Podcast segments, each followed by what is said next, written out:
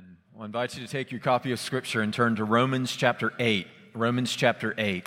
And uh, this morning we will be looking at verses 35 to 39. Romans chapter 8 and uh, looking at verses 35 to 39. As you're turning there, I want to remind you that next Sunday we will be uh, having a prayer service here at the church at 6 p.m and all are invited to the prayer service and really want to encourage you to come and be a part of that time together as a church. It's a wonderful time for us to worship the Lord and express our dependence upon Him in prayer. So, next Sunday at 6 p.m., uh, we'll meet for a prayer service, and then uh, following the prayer service, we'll ask our members to stay behind for a short members' meeting. This morning we're in Romans 8, and uh, I'll begin reading for us in verse 28 and read through to the end of the chapter. So, Romans chapter 8, beginning in verse 28. And we know that for those who love God, all things work together for good, for those who are called according to his purpose. For those whom he foreknew, he also predestined to be conformed to the image of his Son, in order that he might be the firstborn among many brothers. And those whom he predestined, he also called. And those whom he called, he also justified. And those whom he justified, he also glorified. What then shall we say to these things? If God is for us, who can be against us? He who did not spare his own son, but gave him up for us all, how will he not also with him graciously give us all things? Who shall bring a charge against God's elect? It is God who justifies. Who is to condemn? Christ Jesus is the one who died, more than that, who was raised, who is at the right hand of God, who indeed is interceding for us. Who shall separate us from the love of Christ? Shall tribulation or distress or persecution or famine or nakedness or, so- or danger or sword? As it is written, For your sake we are being killed all the day long. We are regarded as sheep to be slaughtered. No, in all these things we are more than conquerors through him who loved us. For I am sure that neither death, nor life, nor angels, nor rulers, nor things present, nor things to come, nor powers, nor height, nor depth, nor anything else in all creation will be able to separate us from the love of God in Christ Jesus our Lord. Amen. Let's pray.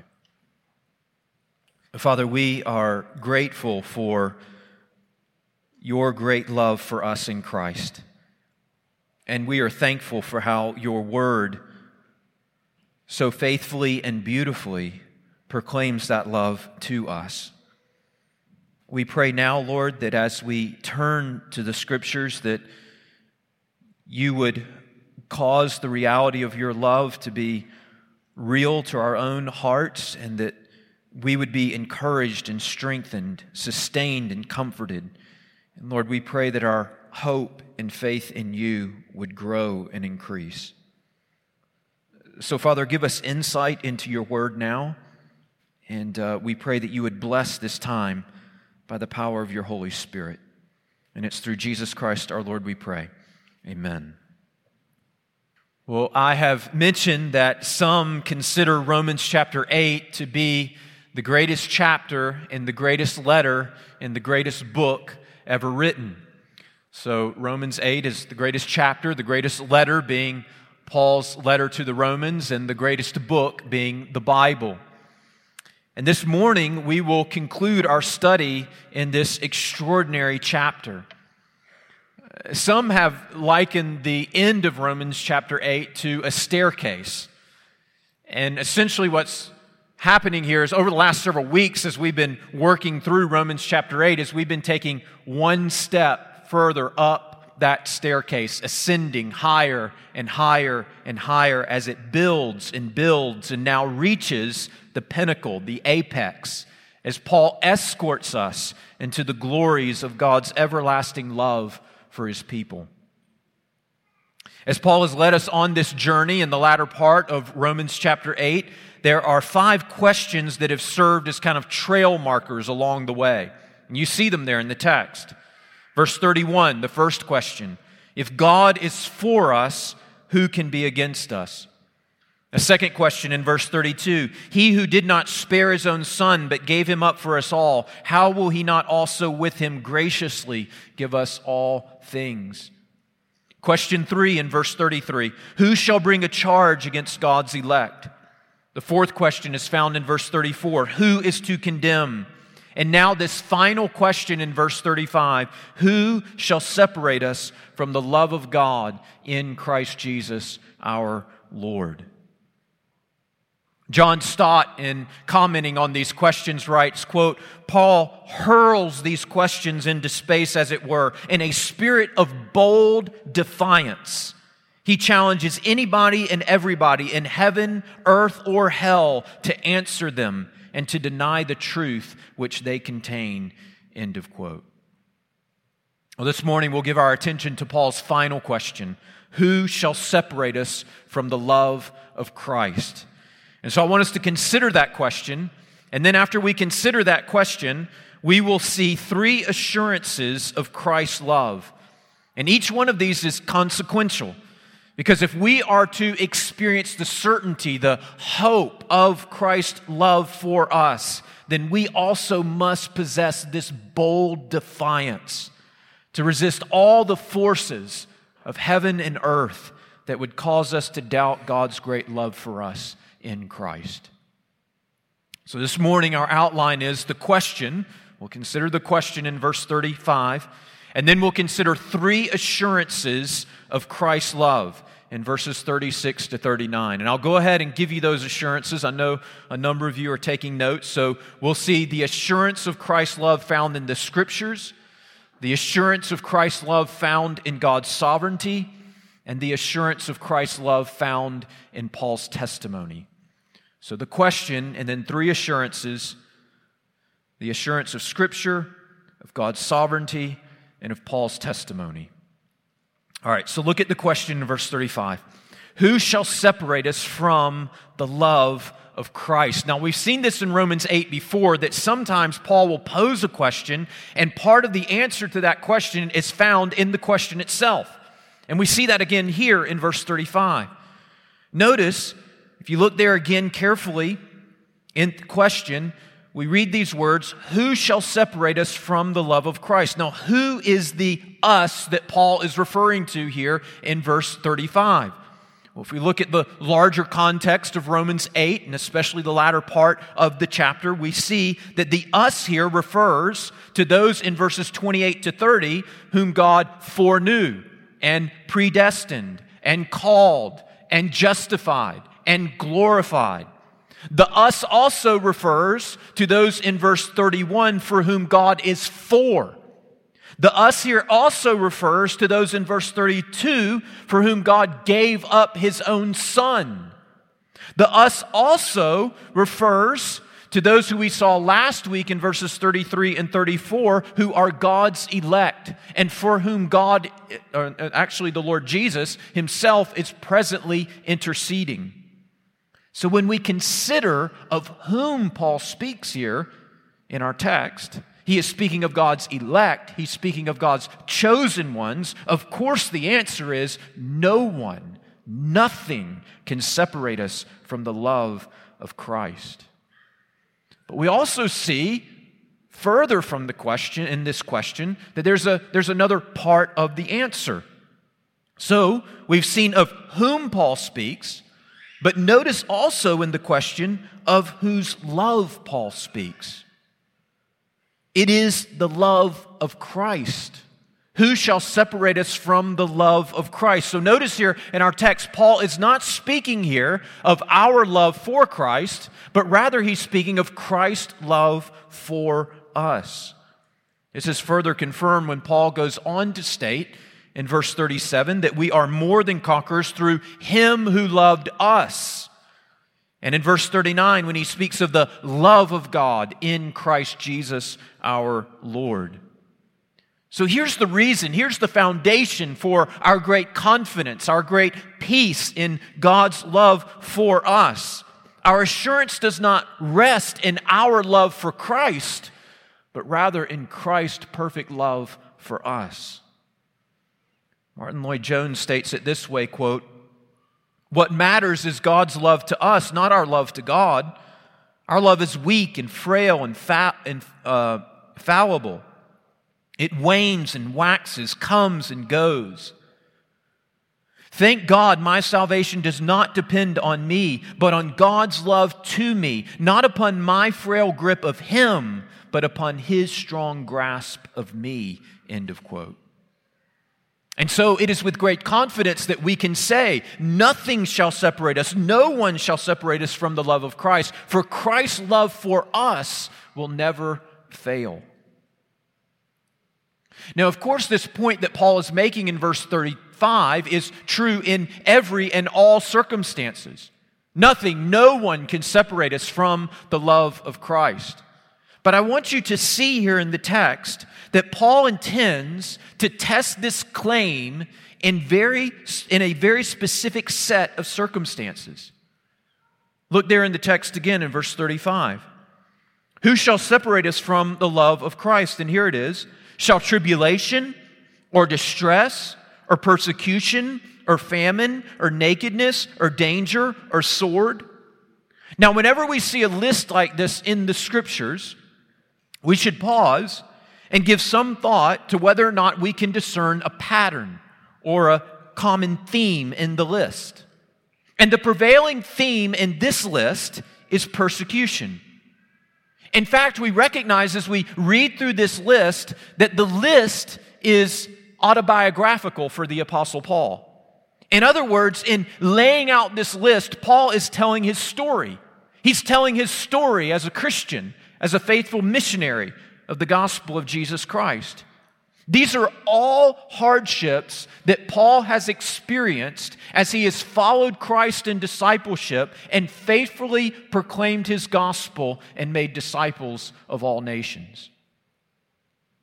The first three here that are mentioned in the list are similar and could be categorized more generally under the head of persecution. Shall tribulation or distress or persecution? The following two could be labeled as persecution experienced through physical hardship, famine, or nakedness. And then the last two could be identified as persecution at the hand of others, danger, and the sword. And Paul knew all of these hardships as a consequence of his missionary work. Uh, Paul especially gives us insight into the sufferings that he endured in his missionary endeavors when he writes his letters to the church in Corinth. There's many places that we could turn in those letters, but just one example is from 2 Corinthians chapter 11, verses 24 to 28. Paul writes, Five times I received at the hands of the Jews the 40 lashes less one. Three times I was beaten with rods. Once I was stoned. Three times I was shipwrecked. A night and a day I was adrift at sea, on frequent journeys, in danger from rivers, danger from robbers, danger from my own people, danger from Gentiles, danger in the city, danger in the wilderness, danger at sea, danger from false brothers, in toil and hardship through many a sleepless night, in hunger and thirst, often without food, in cold and exposure. And apart from these other things, there is the daily pressure on me of my anxiety for all the churches. You see, what Paul is describing here in Romans chapter 8 is the sufferings that he has experienced in his faithfulness as a Christian missionary. For some time, we've been going through this series in which we've been considering the theme of living the gospel. So, our mission statement is that we exist to glorify God by making disciples who enjoy, live, and proclaim the gospel. And we've been considering this theme of living the gospel from Romans chapter 6 through 8.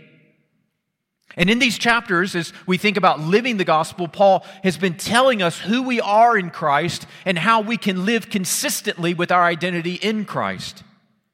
And as we wrap up this study this morning in Romans chapter 6 through 8, next week we will turn our attention to the theme of proclaiming the gospel. So we've been focused on living the gospel. Next week we're going to start a series on the theme of proclaiming the gospel. We're going to be looking at Acts chapter 13 and 14 and Paul's first missionary journey. And this text here at the end of chapter 8 of Romans is a perfect transition text for doing that, for moving from living the gospel to proclaiming the gospel.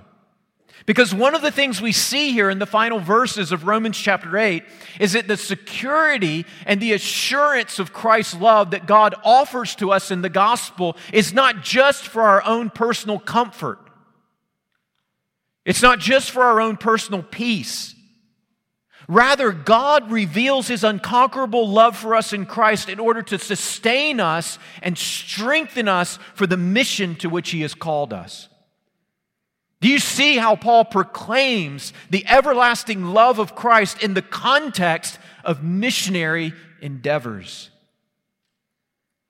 We see here that security and assurance in God's great love for us in Christ should not result in selfish, selfish preoccupation, but rather in sacrificial love and bold gospel witness. In other words, this is how we should read a text like this. This is how we should think through it and rationalize through it in our own minds. If God is for me, if God gave up his own son for my redemption, if my justification and standing before God is sure and certain in God and in Christ, if nothing can separate me from the love of Christ, then I can boldly share Christ with others. Then I can endure the mocking of my family. I can endure the awkward silence of my coworkers. I can endure the rejection of my peers at school. I can endure the hardships of moving my family from one country and culture to another country and culture. I can endure the very real persecution that might come my way for sharing Christ among the people who reject him. So notice in verse 35 that Paul is asking a question, but he's asking a very specific question. Not just what can separate us from the love of Christ. But the very specific question Paul is taking up is can the hardships and sufferings that come along with faithful gospel witness separate me from the love of Christ? And we see here that the love of Christ has everything to do with the mission of God. Because we will only share Christ boldly. We will only share him broadly. We will only share him effectively if we are con- persuaded and convinced that he loves us deeply. So that's the question. And we see that even within the question itself, there's an answer. But then I want us to turn now to three assurances that Paul gives us of Christ's love. Okay, three assurances. Now, so Paul is seeking to establish this point, and so he wants to give us three assurances by which we can know that nothing can separate us from the love of Christ. And the first assurance is found in Scripture. So notice in verse 36, Paul writes, As it is written, for your sake, we are being killed all the day long. We are regarded as sheep to be slaughtered. So, Paul wants to establish this truth in verse 35, and so Paul appeals to the Old Testament scriptures. He says, As it is written. Well, where is it written? It's written in Psalm 44. Psalm 44, verse 22. Now, some of you might want to just turn to Psalm 44. I'm going to quickly survey the psalm as a whole. I think it's just fascinating to see how Paul is using this text here in Romans chapter 8. But Psalm 44 has 26 verses. And the first eight verses of Psalm 44 are essentially a meditation on God's faithfulness to his people, Israel. So, in, in, in, the first eight verses, the psalmist is rejoicing that the Lord has been faithful to his people and good to his people, and he's provided for his people. And then in verse 9 of Psalm 44, there's this significant shift that takes place. So in verse 9 of Psalm 44, we read, But you have rejected us and disgraced us and have not gone out with our armies. So, the first eight verses of Psalm 44, the psalmist is rejoicing in the Lord's past faithfulness. But then in verse 9, he says, But our present reality is, You've forsaken us. We feel abandoned. And the psalmist goes on then to describe the hardships that the people of God are now experiencing. So in verse 11, he says they've been scattered among the nations. They have been made as a taunt to their neighbors and derision and a derision and scorn to those who are around them. And then in verses 17 and 18 of the same psalm, the psalmist declares, All this has come upon us, here it is, though we have not forgotten you, and we have not been false to your covenant. Our heart has not turned back, nor have our steps departed from your way. In other words, the psalmist is saying the suffering that we are experiencing as the people of God is real. But it's not because of our unfaithfulness. It's not because of our disobedience. Lord, we've been faithful to you. We've been faithful to your way. And then in Psalm 44, verse 22, the psalmist writes, and this is Paul's citation here in Romans 8 Yet for your sake we are killed all the day long. We are regarded as sheep to be slaughtered. In other words, Lord, it's because we are faithful to you. It's because we are obedient to you. It's for your sake that we are being so mistreated. And so, do you see how Paul is deriving hope from Psalm 44? Paul sees in Psalm 44 that a life of faithfulness to God is not free from suffering. That a life of faithfulness to God does not mean a life of uninterrupted wealth and health and prosperity. And Paul sees in Psalm 44 that that's always been the case. It's nothing new. It was true of the psalmist and the people of God in Psalm 44. My friends, this is so important for us to understand as we live the Christian life. Because do you remember from last week, you remember the accuser in verses 33 and 34? When trouble, the accuser is Satan, right? and he accuses the brethren day and night. And when trouble and when tragedy befalls our lives, do you want to know one of his first strategies? To accuse you, to condemn you. This is all your fault. You brought this upon yourself. He will cause us to question whether God really is for us. He will seek to convince us that the, the circumstances that we are experiencing are actually God charging us and condemning us through our circumstances. He will tempt us to believe that our current circumstances are evidence that God does not love us and is not committed to us. And so, what are our, what's our hope in those moments? Well, one thing is to recognize that, that suffering is not necessarily a sign of unfaithfulness. That the faithful, the people of God, the faithful people of God suffer in this life as we see in Psalm 44. But that's not the only hope we have. Going back to Psalm 44, in the very last stanza of Psalm 44, the psalmist turns to the Lord in prayer.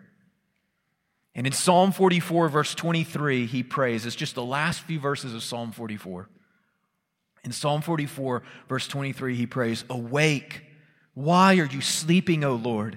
Rouse yourself. Do not reject us forever. And then he concludes the psalm with these words Psalm 44, verse 26 Rise up, come to our help, redeem us for the sake, here it is, of your steadfast love. And that is the last word in Psalm 44. In Hebrew, it's hesed, your steadfast love. Do you see why Paul chose Psalm 44? Psalm 44 teaches us that when the people of God are suffering for their faithfulness to God, not as a consequence of their disobedience, but as a result of their obedience, and when they feel forsaken and abandoned, the one thing they can hope in, the final and ultimate hope they have, is the Hesed of God, the steadfast love of God that will always be constant and sure and certain. Who shall separate us from the love of Christ? Shall heartbreaking hardships or terrible persecutions that come our way because of faithful gospel ministry? Paul says no, because God has already demonstrated in His Word in Psalm 44 that when His people faithfully suffer for His name's sake, His love is sure and certain and steadfast and will see us through. So, the first assurance is the assurance found in Scripture. The second assurance, the second assurance we see in verse 37, and it is an assurance of God's love found in God's sovereignty. Found in God's sovereignty. Look there in verse 37.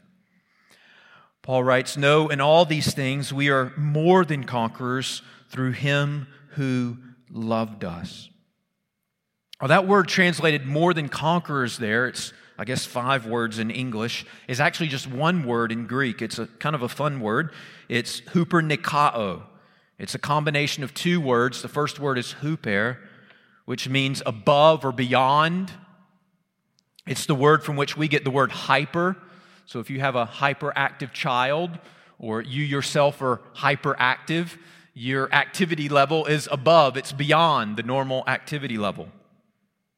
The other word that's being used here is nikao.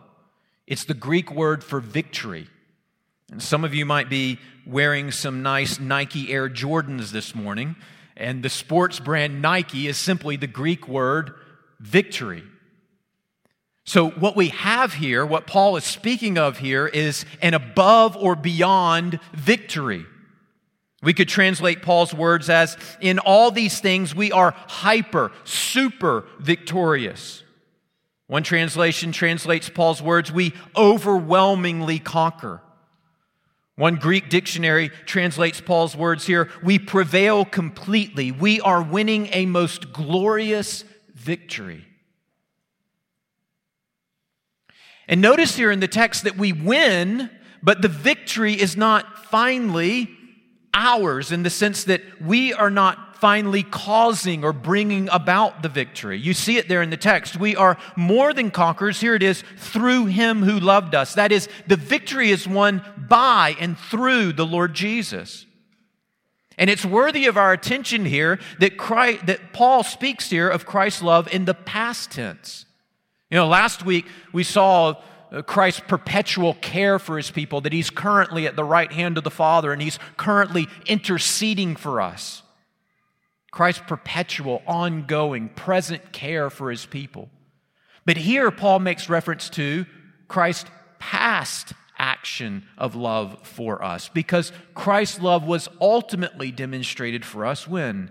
In the cross through him who loved us. Paul is referring to the death of Jesus, the supreme demonstration of Christ's love for us. He loved us even unto death as he died, the death that we deserve for our sin, so that through faith in him we might know forgiveness and life.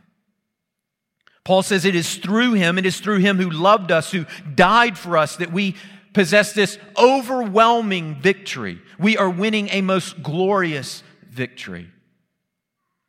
And notice when and where we experience this victory. He says, In all these things, we are more than conquerors. Now, what does Paul have in mind when he says, In all these things? We just have to look back, right, to the previous verses. He's referring, when he speaks of all these things, he's referring to verses 35 and 36 in tribulation, in distress, in persecution, in famine, in nakedness, in danger, in sword, in being killed all the day, in being regarded as sheep to be slaughtered. In all these things, it doesn't seem like it in the moment, does it?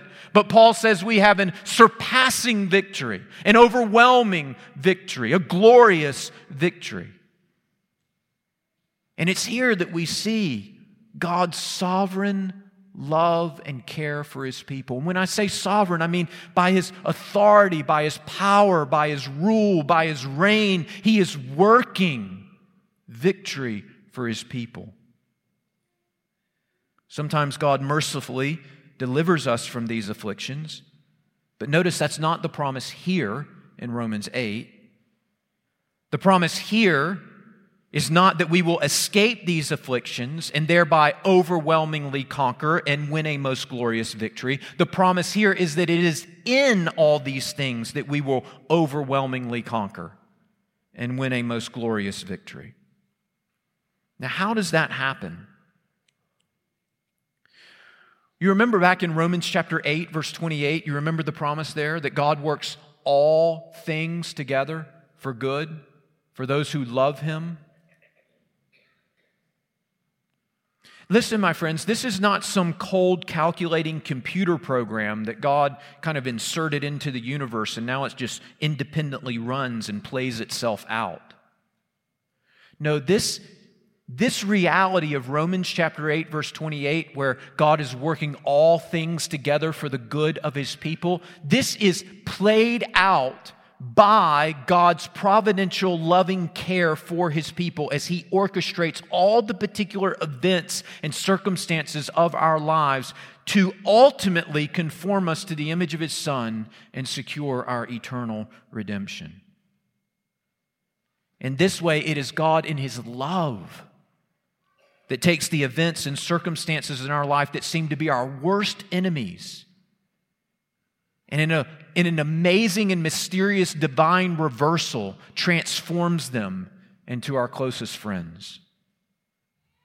As he uses them to mold us to shape us to preserve us to keep us to bring us to salvation.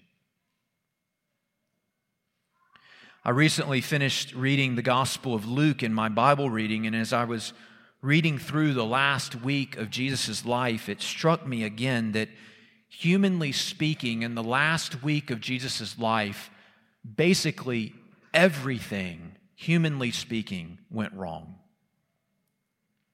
You could imagine the Lord Jesus facing the week before him that he faced, and you could imagine him thinking in his own mind, we do this, don't we? Oh, well, if if that person would speak on my behalf, or if that person would come to my aid, or if that event would happen that would lead in this direction that would prevent me from facing this adversity. None of that happened. Everything went wrong. Judas betrays him. Every one of his disciples forsake him. The Jewish religious and political leaders conspire with the Roman political leaders to crucify him. Nothing seems to go in Jesus' favor, and yet everything is happening just as his loving Father has planned and purposed. And so it was not by way of escape that Jesus won a victory over the cross, but rather it was in and through betrayal. In all these things, it was in and through betrayal and desertion and false charges and beatings and the cross that Jesus ultimately won an overwhelming victory and won a most glorious victory over sin and death and hell. And my friends, it is, as Paul states here, God's love. It is God's love that likewise works and orchestrates in our lives all the events, all the circumstances, all the hardships of our lives to ensure our final and ultimate victory. So, Paul points here to the scriptures as an assurance of Christ's love. He points to God's sovereignty as an assurance of Christ's love for us. And that God is using his sovereignty in his love to bring about all things for our good. And then, third and finally, an assurance of God's love found in Paul's testimony. An assurance of God's love found in Paul's testimony. Look there in verse 38 and 39. For I am sure that neither death, nor life, nor angels, nor rulers, nor things present, nor things to come, nor powers, nor height, nor depth, nor anything else in all creation will be able to separate us from the love of God in Christ Jesus our Lord. Now, up to this point, Paul has been providing arguments for why we can be assured as Christians that God is for us and that Christ's love for us is unfailing.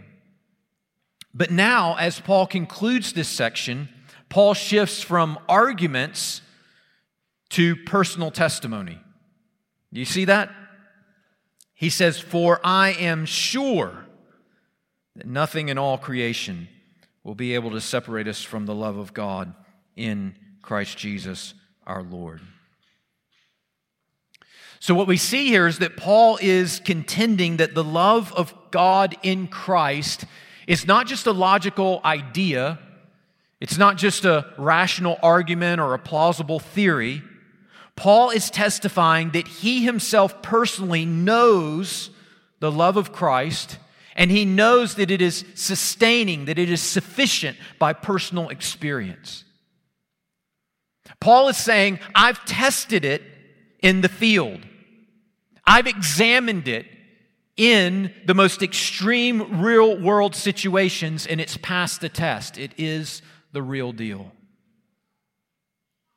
I remember as a college student, uh, Columbia Bible College in Columbia, South Carolina, we had the unique opportunity uh, one time to hear Richard Wurmbrand speak in chapel.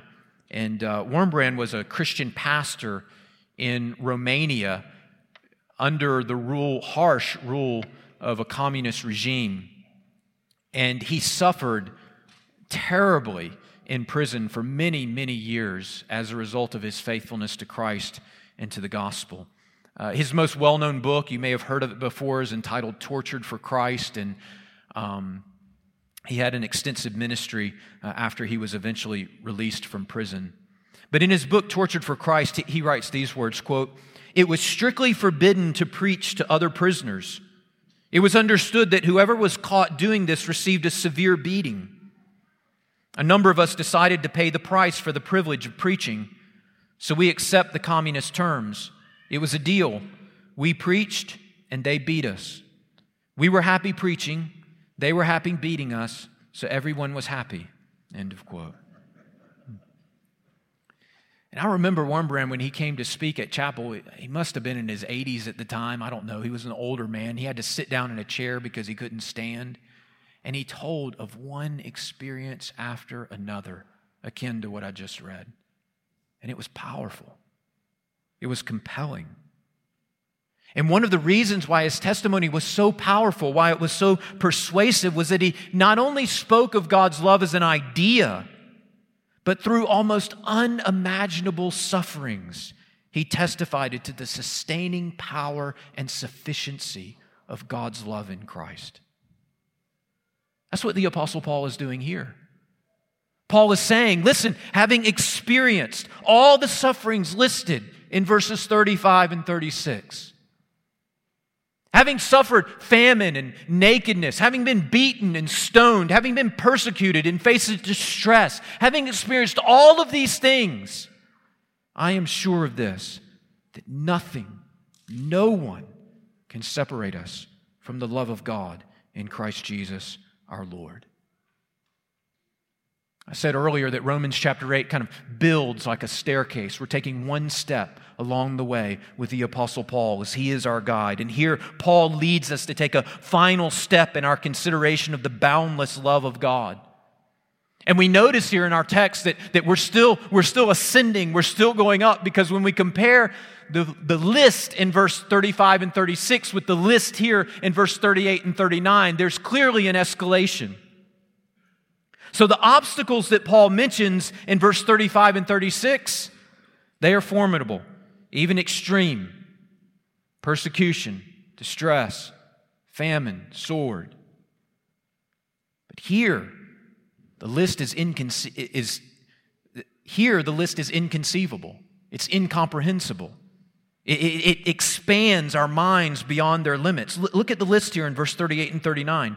Neither death nor life, nor angels, nor rulers, nor things present, nor things to come, nor powers, nor height, nor depth, nor anything else in all creation shall separate us from the love of God in Christ Jesus our Lord.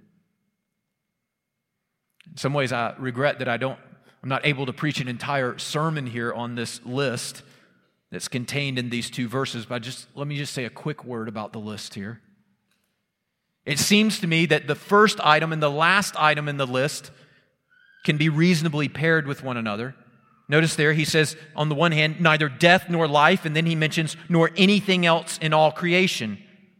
What he's speaking of here is all that is contained of in the extremities of the human experience life and death, and anything else in all creation that could be experienced between life and death.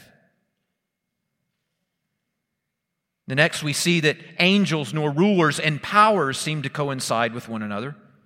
Here, Paul is speaking of all of those spiritual beings, both good and evil, angels and demons who inhabit the spiritual realm.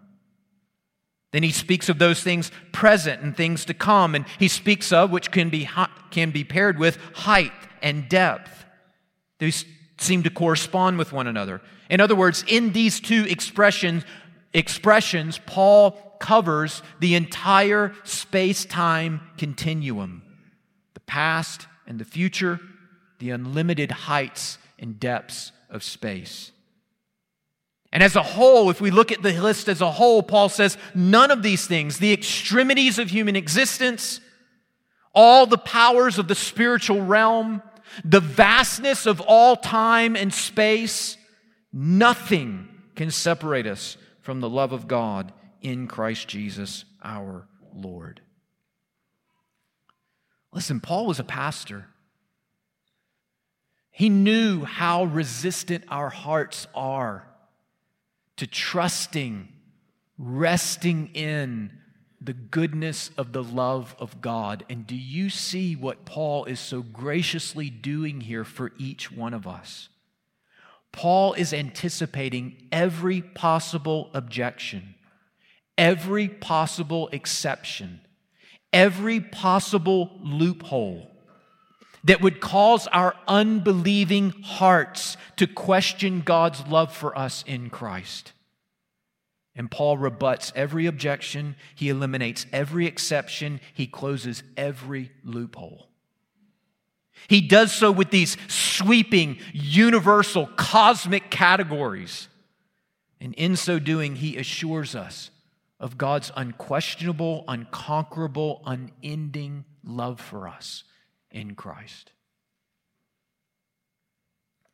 So, Paul poses this question Who shall separate us from the love of Christ? And then he provides three assurances an assurance from God's word an assurance from God's sovereignty, an assurance by way of his own personal testimony. Now, just briefly, two quick applications. One, first application for non Christians, for those who have not yet trusted in Christ. Paul speaks here in our text of God's boundless, inexhaustible, unfailing, and eternal love. But notice in our text that it is not an altogether indiscriminate love. In fact, there is an exclusiveness, an exclusive nature to God's love. Do you see it there in verse 39?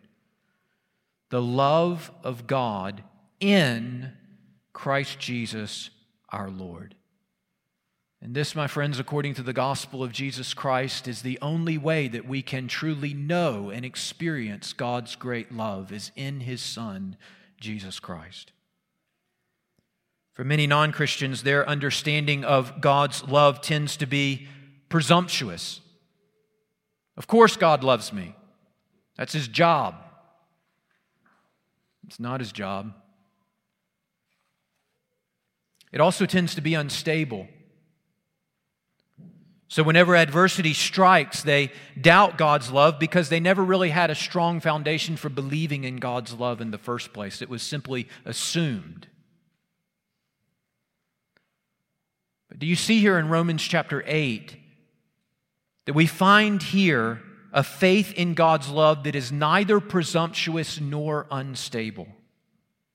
It is not presumptuous to trust in Christ's word and in the word of his apostles. And in the historical reality of Jesus' death on the cross and resurrection from the dead, and the words of God recorded for us in Holy Scripture, we find a sure and certain and firm foundation upon which to believe in the love of God for us. And so let me encourage you to trust in the Lord Jesus to turn from your sins and to trust in the atoning sacrifice of Christ for your sins and be assured of God's love for you in Christ.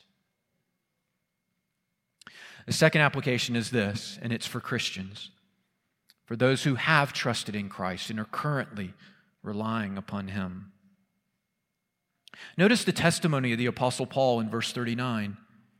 He says, I am sure. I am sure. Some translations translate Paul's words there I am persuaded, I am convinced that no one, nothing shall separate us from the love of God in Christ Jesus our Lord. If you're a Christian this morning, uh, I want to ask you is that your testimony? Are you sure? Are you persuaded? Are you convinced? This series in Romans chapter 6 through 8, we've been considering the theme of living the gospel, as I mentioned earlier. We could say it this way we've been considering the theme of sanctification. That is how God sanctifies us, how he makes us holy in Christ and conforms us to the image of his Son.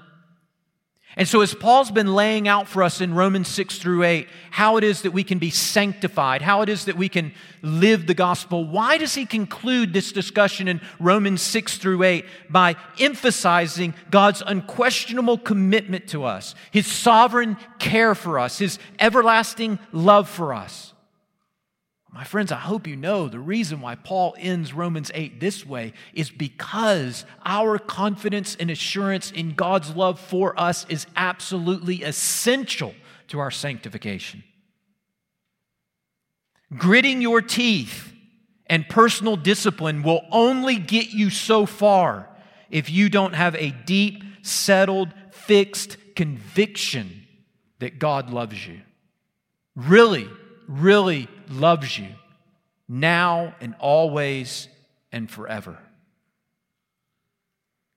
This, of course, is arguably the most precious gift that any parent could give to a child their love for that child.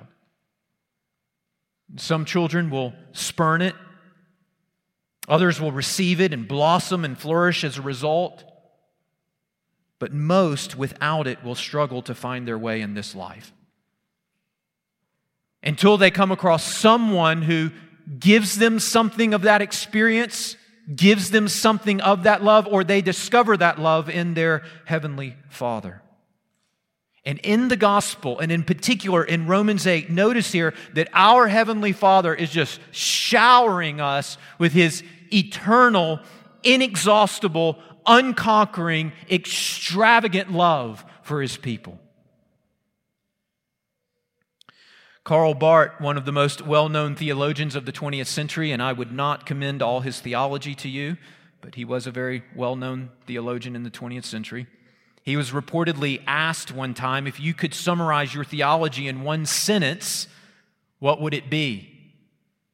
And he responded, In the words of a song I learned at my mother's knee, Jesus loves me, this I know, for the Bible tells me so. That's good. That's really good. Of all the volumes of philosophy and theology that he wrote, he summarized it all in that one statement Jesus loves me, this I know, for the Bible tells me so. Do you believe that? Are you sure? Are you convinced? Are you persuaded? If not, sing it to yourself again and again and again. When you wake up in the morning, after you have lunch in the afternoon, in the evening, before you go to bed at night. Commit these verses here, the last four or five verses of Romans chapter 8, commit them to memory and remind yourself of them again and again and again. Allow God, through His Word, to shower His love upon you until, by the grace of God, you are sure you are convinced, you are persuaded. You will not make much progress in the Christian life until you are. And Paul gives us every reason, every reason here in our text to be persuaded, to be convinced, to be sure. Let's pray. Father, we thank you for your word as a whole, and yet, Lord, there are some parts of Scripture that speak to us so powerfully and just resonate in our hearts. And we feel the need for so deeply. And Lord, we recognize that in Romans chapter 8. And we thank you for these precious words and for these glorious gospel truths. Lord, I pray that you would um, help us as we've been walking through Romans 8 over the last several weeks. I pray that you would help us, Lord, to not forget these great promises. But Lord, I pray that they would be written on our hearts. And Lord, that we would return to them again and again and again. Father, for those who are here this morning who have never experienced your great love through your Son, the Lord Jesus Christ, I pray, Father, that even this morning you would melt their hearts and that they would know your grace in Christ. Lord, I pray for those who are us who are believers. Lord, we confess that we often, in our own sin and unbelief, doubt your love. Lord, forgive us. And we pray, Lord, that you would assure us of your love and that we would walk confidently and boldly, not presumptuously, but humbly and confidently and boldly in your great love for us. May we know beyond a shadow of a doubt that you are for us in Christ. Do this, we pray, for the sake of your name, and may we be faithful as we know your love to share your love with others. And it's through Jesus Christ our Lord we ask it.